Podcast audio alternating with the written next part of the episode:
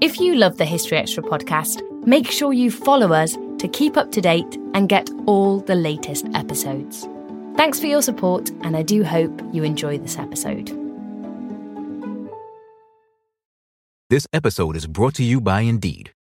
We're driven by the search for better, but when it comes to hiring, the best way to search for a candidate isn't to search at all. Don't search, match with Indeed. Use Indeed for scheduling, screening, and messaging so you can connect with candidates faster. And listeners of this show will get a $75 sponsored job credit to get your jobs more visibility at Indeed.com slash History Extra. Just go to Indeed.com slash History Extra right now and support our show by saying you heard about Indeed on this podcast. Terms and conditions apply. Need to hire? You need Indeed.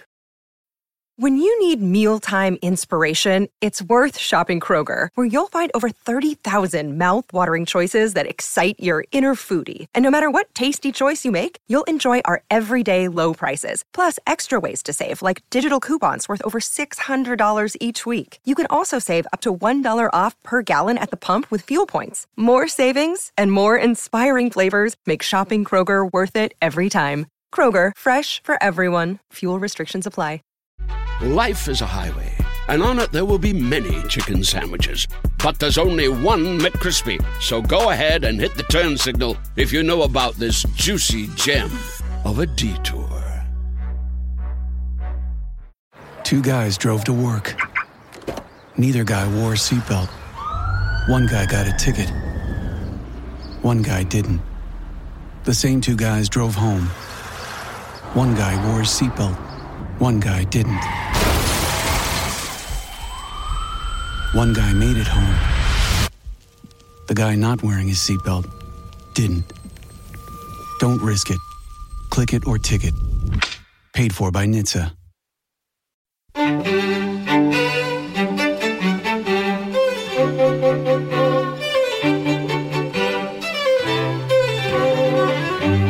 Hello, and welcome to the History Extra podcast from BBC History Magazine, Britain's best selling history magazine.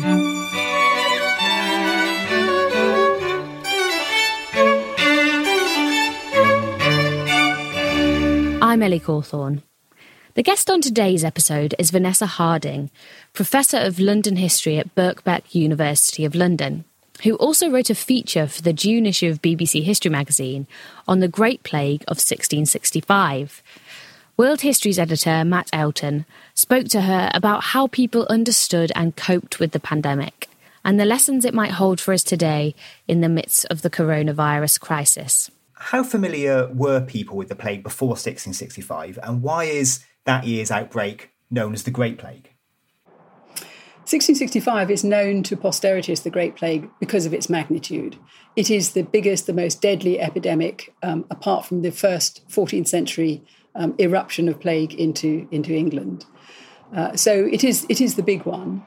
Um, but it's also the Great Plague, or thought of as the Great Plague, because it's the last one. It is the last uh, major epidemic of plague uh, in this country, the last epidemic of plague in this country, uh, and that people looking back tend to see that as being the marker. As for what people know about or knew about plague, they had, I think, a lot of a lot of shared history, a lot of shared understanding of what it was.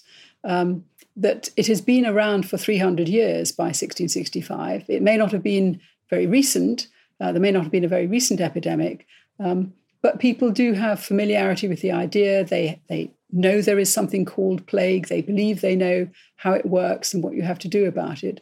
So it's quite easy to call on this shared knowledge, this shared understanding to, uh, to develop practical responses to it. Is it also because um, there are more records or more sources available from this particular outbreak?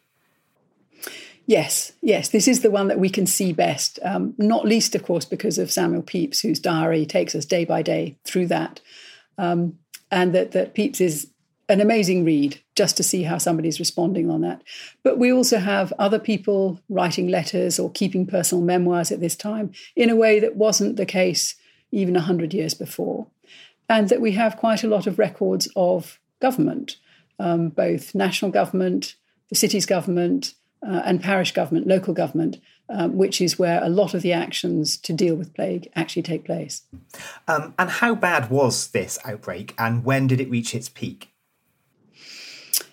The outbreak starts in about, or first really visible in about April, um, and it builds up very, uh, very steeply to its peak in mid September.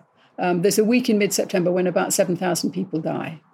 Uh, and that that uh, it doesn't stay at that high level for more than a couple of weeks, and then it begins to tail off again. So that by December, while there are still plague deaths um, scattered across the city, uh, the epidemic is effectively over. Did it affect certain geographical areas more than others as well? It seems to be much worse in the immediate ring of suburbs. So, not in the city centre um, around St Paul's, the Royal Exchange, and so on, but in the parishes a little further out, uh, like um, Aldgate, like Cripplegate, um, towards Holborn, uh, to, somewhere towards the west, like St Martin in the Fields. Those are areas that are very severely hit, uh, partly because they are um, uh, densely settled uh, with, with poor people.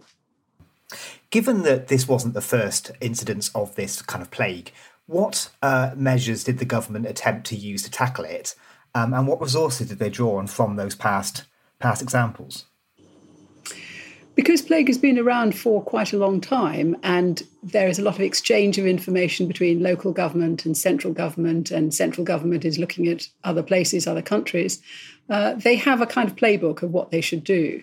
Um, there's a series of uh, orders or ordinances known as the plague orders or the plague books or directors directions, uh, and that those are called into play or, or become part of the uh, action plan once deaths reach a certain level, like sort of 30 or 40 de- plague deaths a week. And that those cover an enormously wide range of uh, behavioral, environmental, um, uh, structural things that, that people should and should not do. In terms of the resources, uh, I mean, it's partly the human resources that they, they draw on things that already exist. So local government plays the largest part in this. Um, parishes have always been the place where obviously people are buried. Um, so that they are used to counting the dead and reporting the numbers of dead. Um, they're used to burying the dead.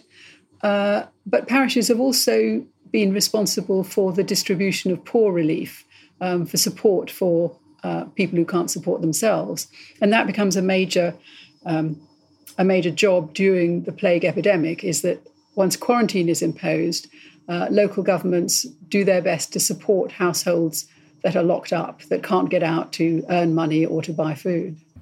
So there was already by this point quite a well-oiled infrastructure to try to deal with this kind of thing. Yes, I think I think people know what they should be doing, um, and that a lot of the arguments about what you should do have been rehearsed in the past and discussed more widely. That doesn't mean there aren't tensions between central government, which tends to talk about a more interventionist and controlling uh, set of actions, and local government, which recognizes that you can only go so far, you can't coerce, you can only um, persuade um, or influence. Which leads me to my next question, actually, is and that's how much did people follow uh, the guidelines that were set out? Was there a lockdown like we have at the moment? There wasn't a universal lockdown. What uh, the, the, way it worked was that once a household or an individual is known to be infected, um, once there is a report of plague, there is an inspector or a searcher sent. Uh, once there is a plague death in a household, and that household is locked up. But it, it doesn't mean that um, that other households in the same street um, will be locked up as well, only when plague cases have been confirmed uh, in particular households. It looks as though that works up to a point, but there is obviously a kind of weariness sets in after a time. Um, and there's quite a lot of resistance to the notion that because one person has plague in a household, the others are all going to be essentially locked up there until they get plague and die. So there are there are well recorded cases of people breaking um, quarantine, breaking out of the houses which are supposed to be locked up, um, escaping out of the back doors or whatever, uh, or even attacking the people who are set to watch the houses. And I think it has to be the case, has to be said that um, you know the resources for imposing um, a forcible quarantine and lockdown simply aren't there. I mean, you know, there's no way in the circumstances that they could impose that, uh, that they could get have the manpower or the money to afford it. Okay, so um, how how much of an understanding of what was happening that we have today did people at the time have of the kind of things they had to do or not do to stop it spreading, or indeed what was happening more generally? They had a fairly clear understanding um, or set of beliefs about what it was. Um, and I suppose the first thing to say is that in a, in a time of universal faith, people believed it was a divine visitation of some kind. But that didn't stop them also thinking in practical medical epidemiological terms. So they also speculated about where it came from. Um, and the most common set of beliefs is that it's a kind of miasma, that it's in the air, that it's spread. Uh, it's obviously spread from person to person because, or they believe it is spread from person to person because uh, one of the regulations is about banning assemblies and groups of people meeting together. Uh, how how it comes about, I mean, whether it's um, uh, arises from corruption uh, from foul smells, from whether it's created by the, the weather or the planets or something like that. There are lots of different theories about that. Um, but it's definitely perceived to be something that is spread in the atmosphere. But it can also, they obviously also think that it, or believe that it can be spread in goods um, or where people have been. They don't seem too worried about dead bodies, but they are worried about things like the sheets and the bedding and the clothing of people who've died of plague. Uh, so you're not allowed to sell those on in, in the secondhand market. Um, they uh, uh, the quarantining of goods may well be to do with this sense that it might be spread once the a pack of goods is opened that the, the the plague might have been trapped in it and might get out. And there are things like saying that hackney carriages, which have taken people who then prove to have plague, mustn't be used again for another week or so. So th- there is definitely that sense that that, um, that there's a causative factor uh, that that you can catch it under certain circumstances and not under others. But there's also um, a sense that it's the individual body that may or may not resist it. So the first set of prescriptions about what you might do not the plague orders, but the ones about, about health, are that you should try not to catch it. You know, you should be resistant to it. Um, you should uh, avoid places where you might catch it.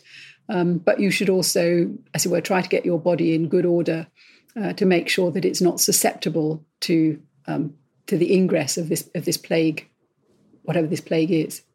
You mentioned uh, plague orders there. What do we mean mm. by that term? This is what I call the playbook, that a set of rules that um, are imposed that talk about environmental regulation, that ban assemblies, um, that, uh, uh, for example, say that people mustn't gather um, at uh, whether it's theatres or uh, public houses or things like that. Um, it's about clearing the streets. It's about burning rubbish. It's about stopping um, animals from wandering in the street. a whole range of things like that. Um, going back to the idea of how much people understood, i w- I'm interested in the idea that there's certain jobs. Um, so, for example, we were talking about the searchers and the corpse bearers. Did people did people volunteer for those jobs at times of plague, or was that just their job? And how did they feel about um, having those kind of risky occupations? Do we know? I think we have to say it's the kind of thing you do because you can't afford not to. So, I mean, the searchers are very commonly people who are pensioners of the parish. That's to say, they're receiving support from the parish, and in return, they're asked to do jobs for the parish. Um, searchers tend to be older women who've often probably had a lot of practice in sick nursing and are therefore good at looking at bodies or sick people to understand what's going on. Um, the corpse bearers also are likely to be poor people um, who are glad to have that employment. So, although individuals may not particularly want to do these things. Uh, nevertheless, it is a way of making a living in an epidemic.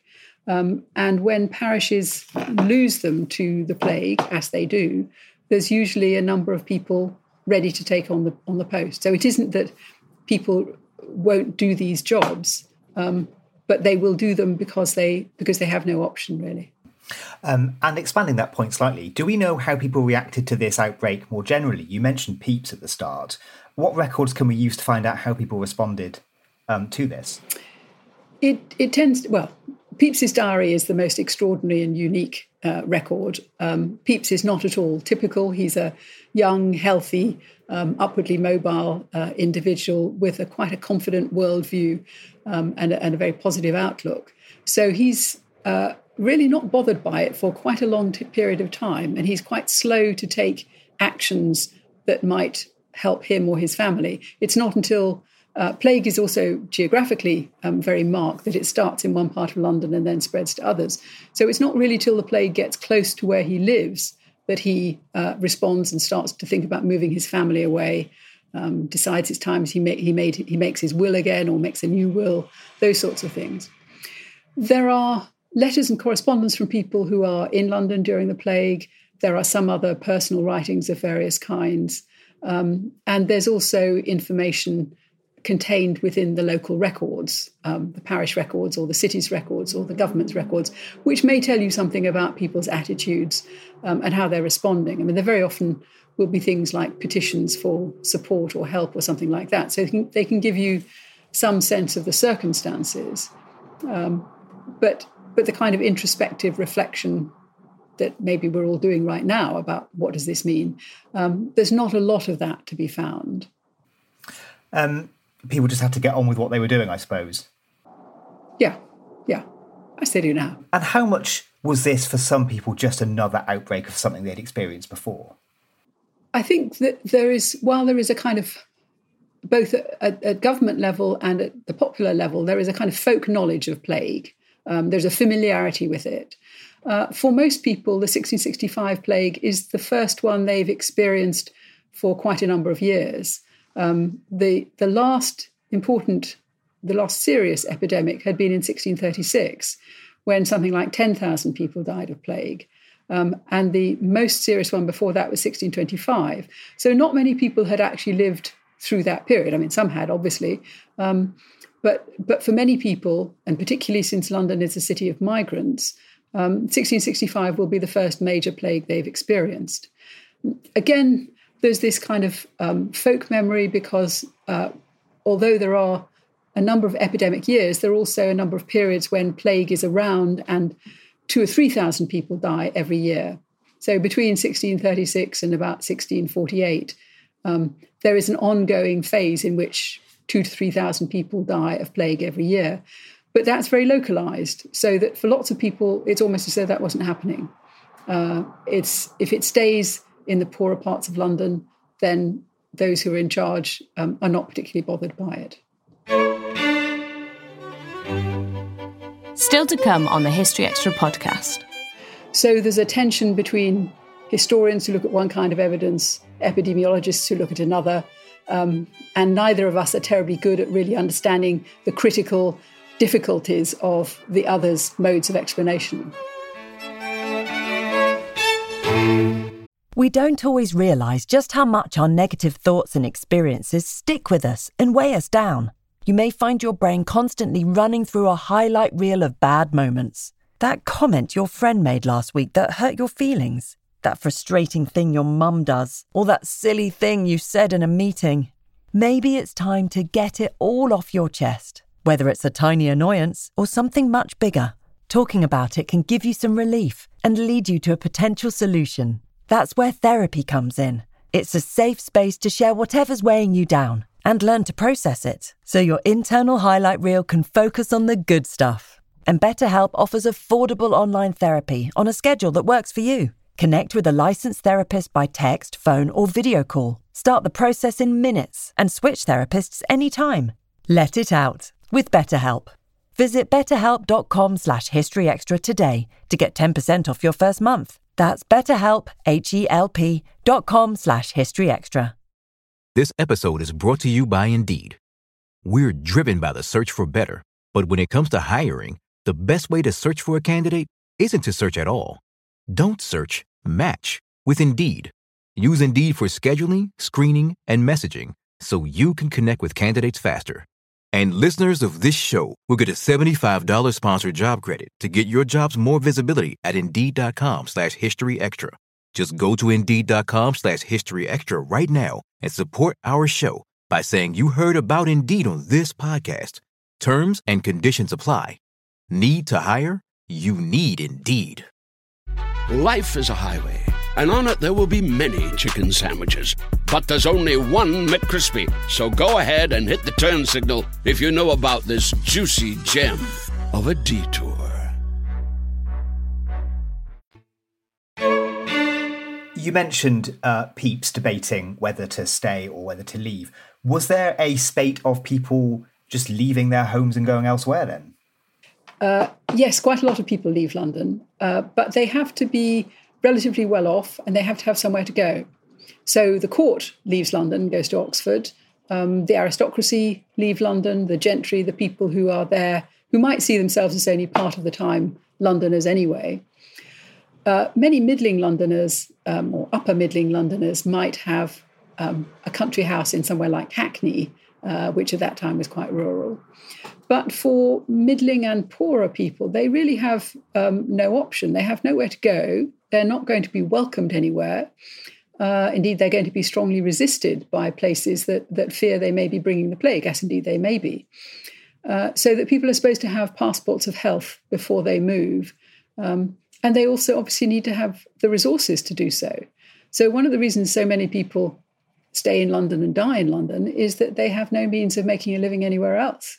Um, and what scenes might we uh, witness if we were to travel back to London in this time and walk its streets? I mean, what what kind of things would we see as a result of this um, outbreak? That's a very difficult question. There's a whole um, genre of plague paintings, which are mostly sort of Victorian dramas of, you know, a child being handed out of a window to somebody else, or of the dead carts going around. Uh, I think again, the you know, the best thing we can do is to follow those who are writing at the time, and the impression you get from Pepys is that there are quite a lot of people around on the streets, um, even you know, even at the height of the plague. Um, it's emptier than it would be. There is there is no business going on at the Royal Exchange, for example, um, but the city is not absolutely deserted.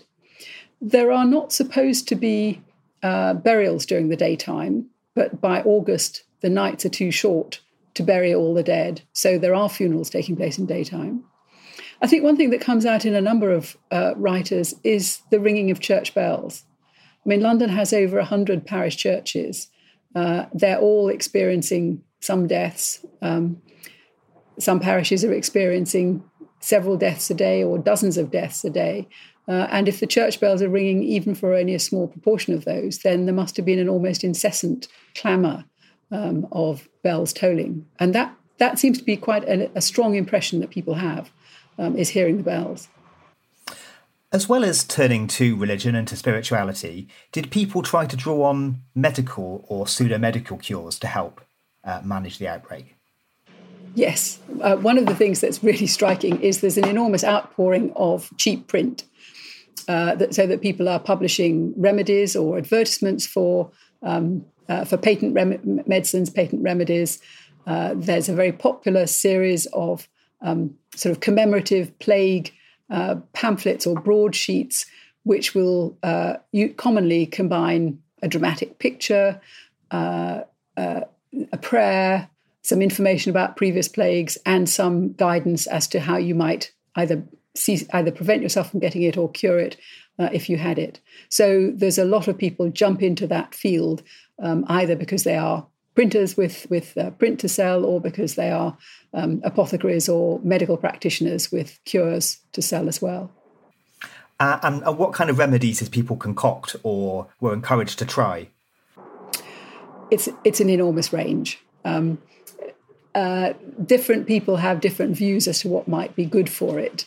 Um, this uh, uh, nonconformist clergyman, John Allin, um, is absolutely obsessed with a sort of alga um, that he thinks is going to be um, can be found. I mean, it's, it's one that sort of grows in the streets after after rainfall, and he believes that it's going to be tremendously helpful. I think that's an unusual um, obsession.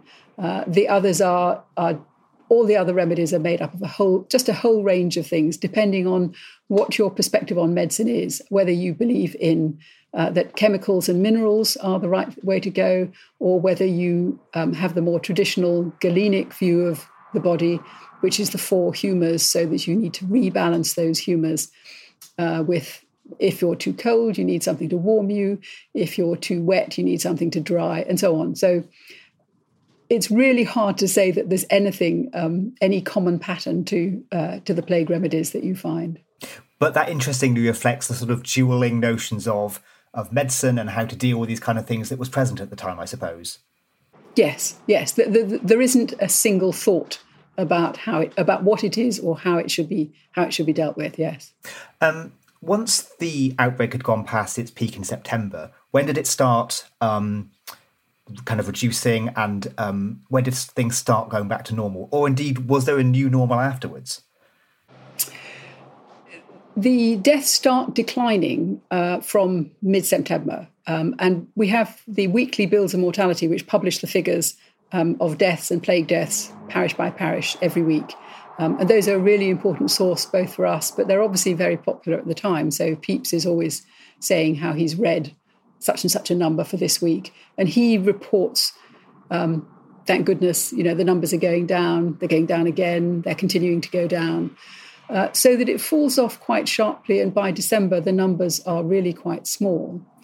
But as I say, you know, there's still probably another couple of thousand plague deaths to come, even by December. The difficulty in knowing about what is the new normal um, is the, the, fire the following year, um, which obviously completely upends everything. Uh, but it also destroys some of the records that might tell us more about the plague, um, so that people haven't really picked up the pieces of their lives and or, or the or their businesses um, or local local government um, by uh, by September 1666. The people who'd left London uh, really seemed to start coming back by October or November. That might that may be a bit early, um, uh, and because plague is still is still around. Um, but I think probably most people who would normally spend the winter in London probably have come back by by Christmas or January. Are there any sort of popular modern conceptions of this outbreak or this period that you think we need to rethink? I think there are two main um, conceptions or misconceptions that we should think about. Uh, many people have uh, have been told or or have learned uh, that the fire cleanses London of plague, and that's why there isn't another outbreak. Um, and that's that that can't be true because if you simply overlaid a map of which parts of London were burnt in 1666 and the which parts of London were worst hit for, by plague in 1665, they simply don't match. It's the city centre that's burnt out in 66. It's the suburbs that are worst hit in 65. So, you know, th- th- there's a simple answer to that one. And I suppose the second side of that might be to say that actually, if the city centre is burnt out, uh, that might surely increase uh, cra- overcrowding in the suburbs and make things worse. So I think the reason there isn't another plague is because it's receding from Europe at this time. Um, and it may be that by the time there is another uh, ingress into the European mainland in the 1720s, uh, that quarantine is sufficiently good to prevent it spreading much further. The other thing we have to think about in relation to plague is what the disease is. Uh, and there's, there's a long and complicated history to this uh, for you know the first uh, few hundred years people had all these different ideas about what it was.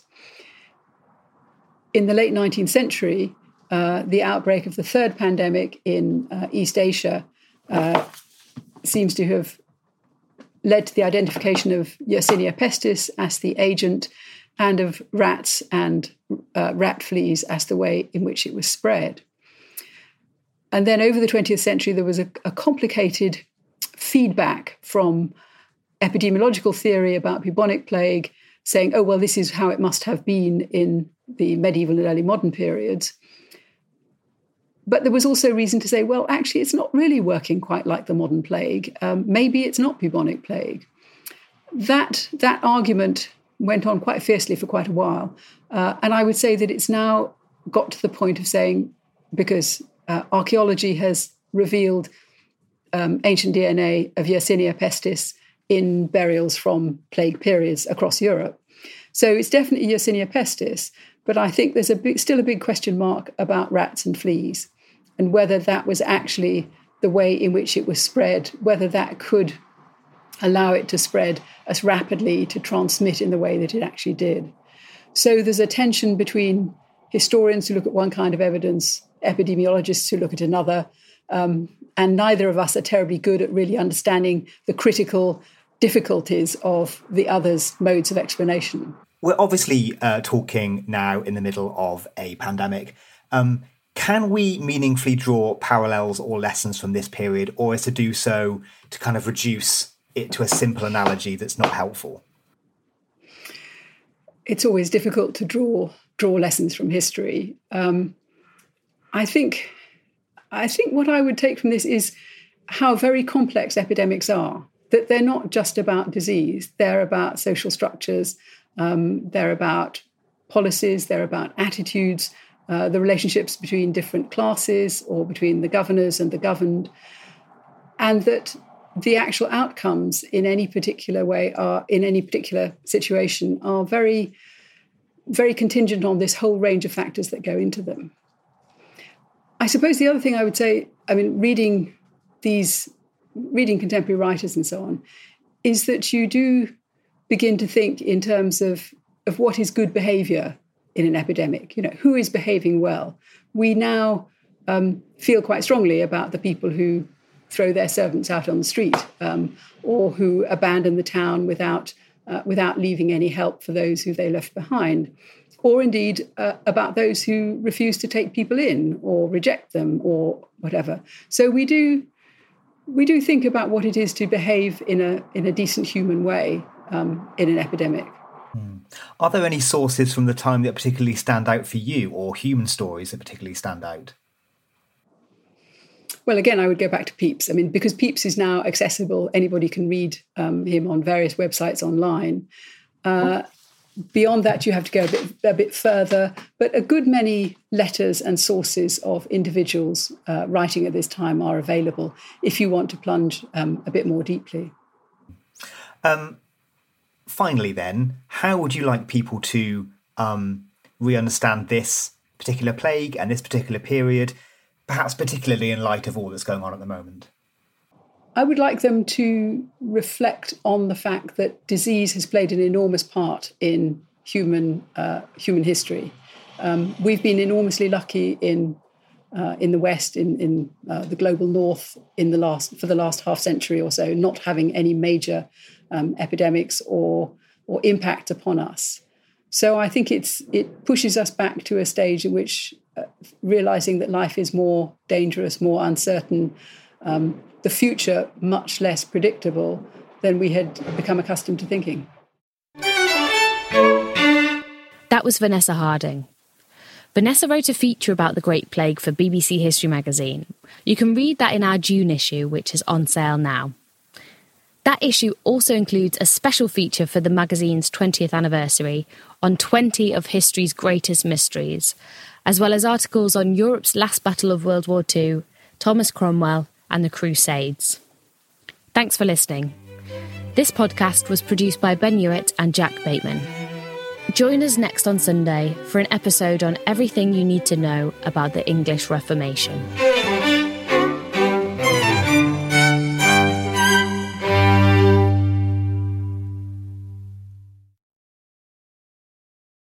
A collision between a Chinese jet and an American spy plane. He came and rammed into our left wing. With relations increasingly strained, what are the chances of things spinning out of control? The Western world was asleep.